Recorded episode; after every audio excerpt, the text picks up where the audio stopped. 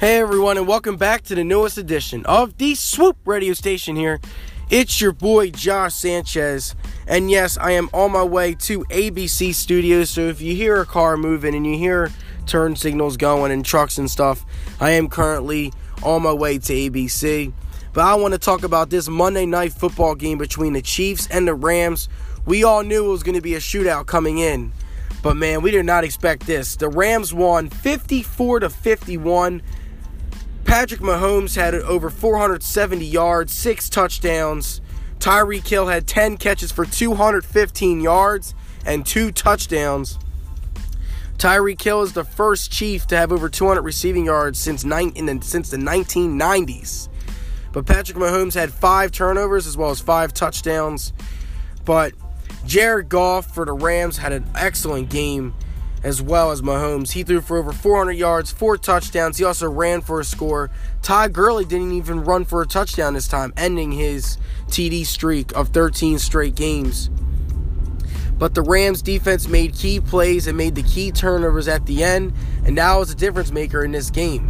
The Chiefs are the first team ever in NFL history to lose a game after scoring 50 plus points.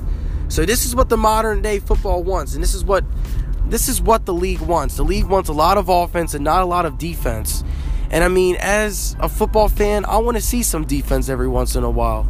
It's okay to have a 54 51 game, but there's no defense, there's no fight on the other side. And football is a team game. You need to have a great offense as well as a great defense. But I will say though, Sean McVay for the Rams has a bright future, and there is only the start of what what's to come for the Rams. But Again, like last year's Super Bowl, the Eagles put up over 40 points. The Patriots almost put up over 40 points.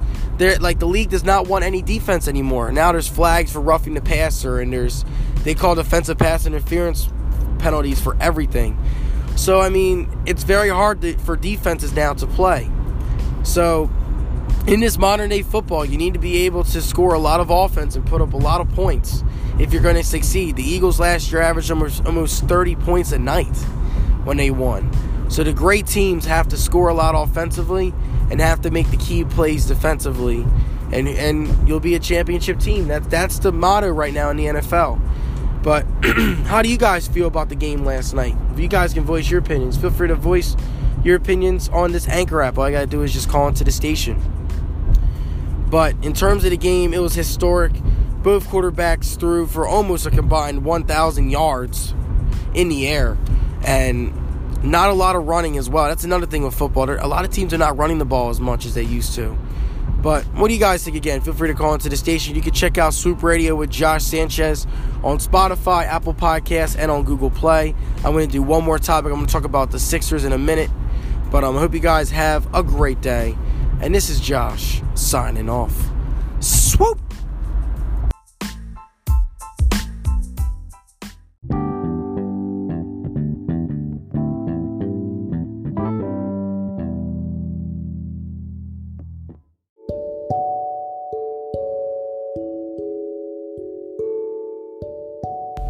Hey everyone, and welcome back to the second topic of today's Swoop Radio with Josh Sanchez. Earlier, I talked about how the Chiefs and Rams game, how historic that was, and the explosive offense and stuff like that.